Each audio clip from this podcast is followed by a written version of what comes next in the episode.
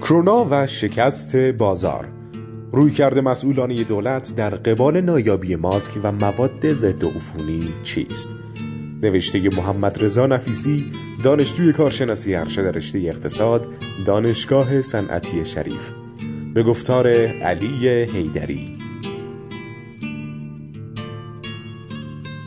رویکرد مسئولانی دولت در قبال نایابی ماسک و مواد ضد عفونی چیست؟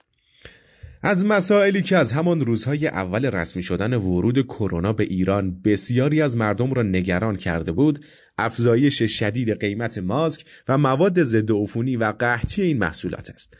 پس از دو روز از اعلام خبر شیوع ویروس، پیدا کردن ماسک، ژل ضد عفونی و الکل طبی در تهران بسیار دشوار شد، به طوری که حتی کادرهای درمانی هم از کمبود این کالاها رنج می‌بردند. در موارد معدودی که میشد این محصولات را پیدا کرد، با قیمت‌های چند برابری به فروش می‌رسیدند که موجب خشم و ناراحتی بسیاری از مردم شده بود. در وهله اول، واکنش بسیاری در برابر این معضل پیش کشیدن مسائل اخلاقی و ربط دادن گران شدن این محصولات به مثلا شرف فروشندگان بود. واکنش دولت هم طبق روال همیشگی برخورد با گرانی از جنس تعزیراتی بود. برخورد با گران فروشان و ممنوعیت افزایش قیمت. اما واکنش درست و مسئولانه به چنین اتفاقی چیست؟ افرادی که تا سه شنبه تقاضای ماسک و مواد ضد عفونی کننده داشتند، احتمالاً به یک میلیون نفر هم نمی رسیدند. اما پس از اعلام خبر پخش شدن کرونا می شود حد زد که ظرف یک شب این تقاضا از زیر یک میلیون به بالای بیست میلیون نفر رسیده است. این اعداد صرفاً برای تقریب ذهنی استفاده شده و مبنای آماری ندارد. در چنین شرایطی که تقاضا به صورت ناگهانی به بیش از بیست برابر شده است و به شدت از عرضه پیشی گرفته، بازارها همیشه عکس العمل ثابتی دارند و به تنها عامل تنظیم کننده موجود روی می آورند: قیمت. این مسئله نه به شرف فروشندگان ربطی دارد و نه مسئله مختص ایران است. زمانهایی که تقاضا به صورت ناگهانی از عرضه بالا میزند، قیمت به عنوان متغیر تسویه کننده بازار به حدی افزایش می‌یابد که بازار تسویه شود و عرضه با تقاضا برابر شود. اما در این شرایط بحرانی، مسئله ماسک و مواد ضد عفونی دیگر مشابه یک کالای ساده همچون دوچرخه یا سیب زمینی نیست که آن را صرفاً به بازار بسپاریم. کرونا بیماری‌ای به شدت مسری است که درگیر شدن یک نفر بیشتر منجر به افزایش ریسک پخش شدن بیماری برای کل جامعه می شود. بنابراین پخش کردن ماسک و مواد ضد عفونی نه فقط برای خود شخص که برای کل جامعه هم مفید است.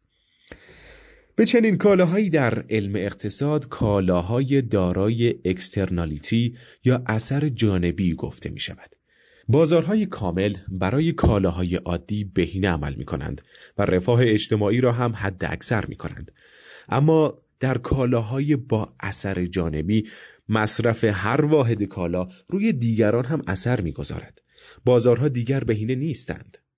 بازارهای کامل برای کالاهای عادی بهینه عمل می کنند و رفاه اجتماعی را هم حد اکثر می کنند. اما در کالاهای با اثر جانبی که مصرف هر واحد کالا روی دیگران هم اثر می گذارد، بازارها دیگر بهینه نیستند.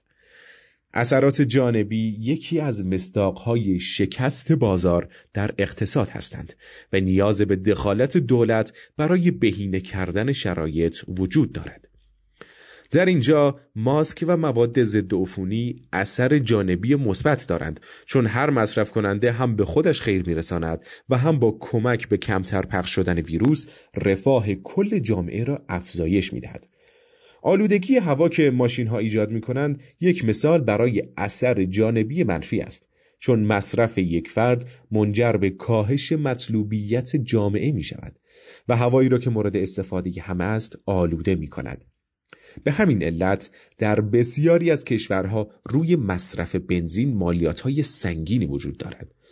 حال با پیش زمینه‌ای که در این مسئله بیان شد، به مقایسه دو رویکردی که دولت می‌تواند در این مسئله داشته باشد، می‌پردازیم. سرکوب قیمتی. رویکرد معمول در برخورد با این مسئله در ایران سرکوب قیمتی است. دولت اعلام می کند که کسی حق ندارد قیمت را افزایش دهد و با قانون شکنان برخورد خواهد شد. این رویکرد چند ایراد مهم دارد. مسئله اول تسویه نشدن بازار است. اگر قیمت را ثابت نگه داریم، با وجود اینکه تقاضا چند ده برابر شده، عرضه ثابت میماند. نتیجه مشخص است: قحطی. ثابت نگاه داشتن قیمت باعث می شود که اولاً به بسیاری از افرادی که کالا را میخواستند کالایی نرسد.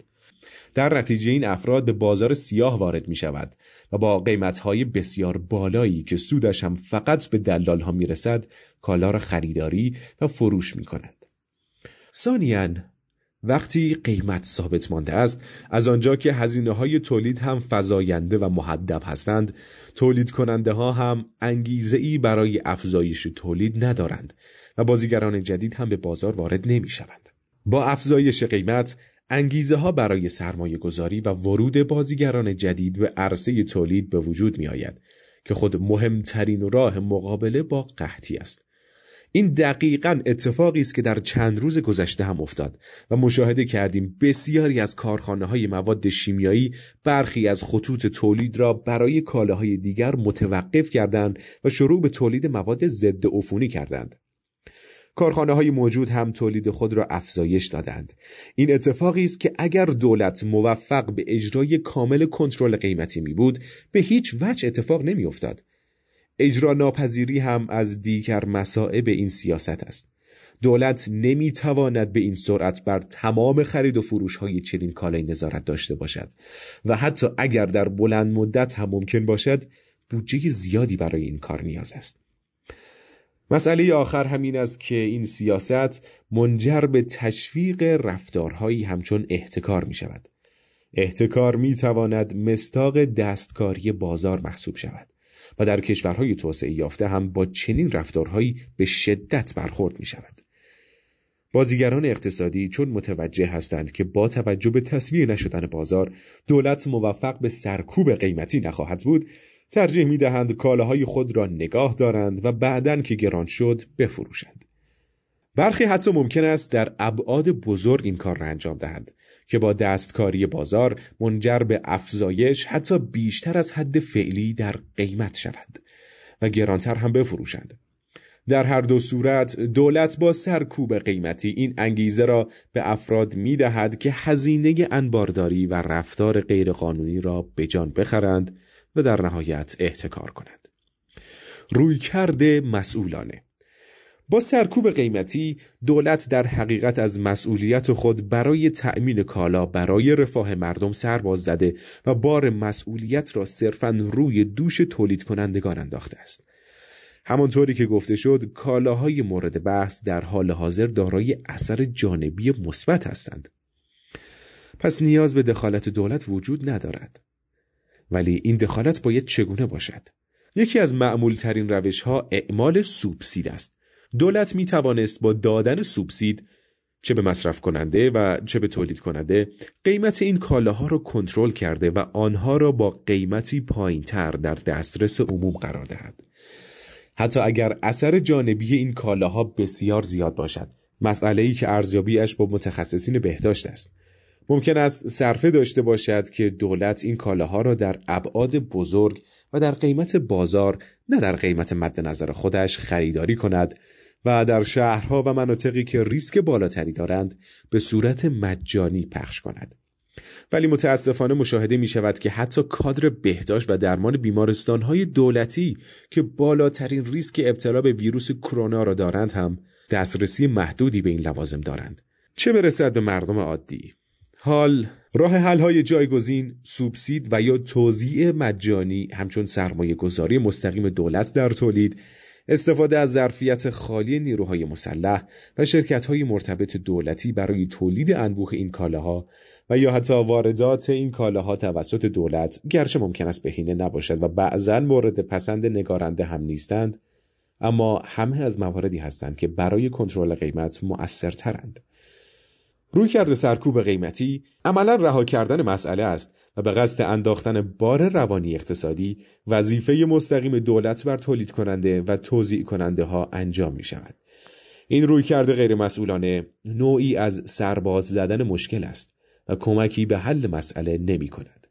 بنابراین نیاز به دخالت سریع، کارآمد و حساب شده دولت در چنین مواقعی به شدت احساس می شود.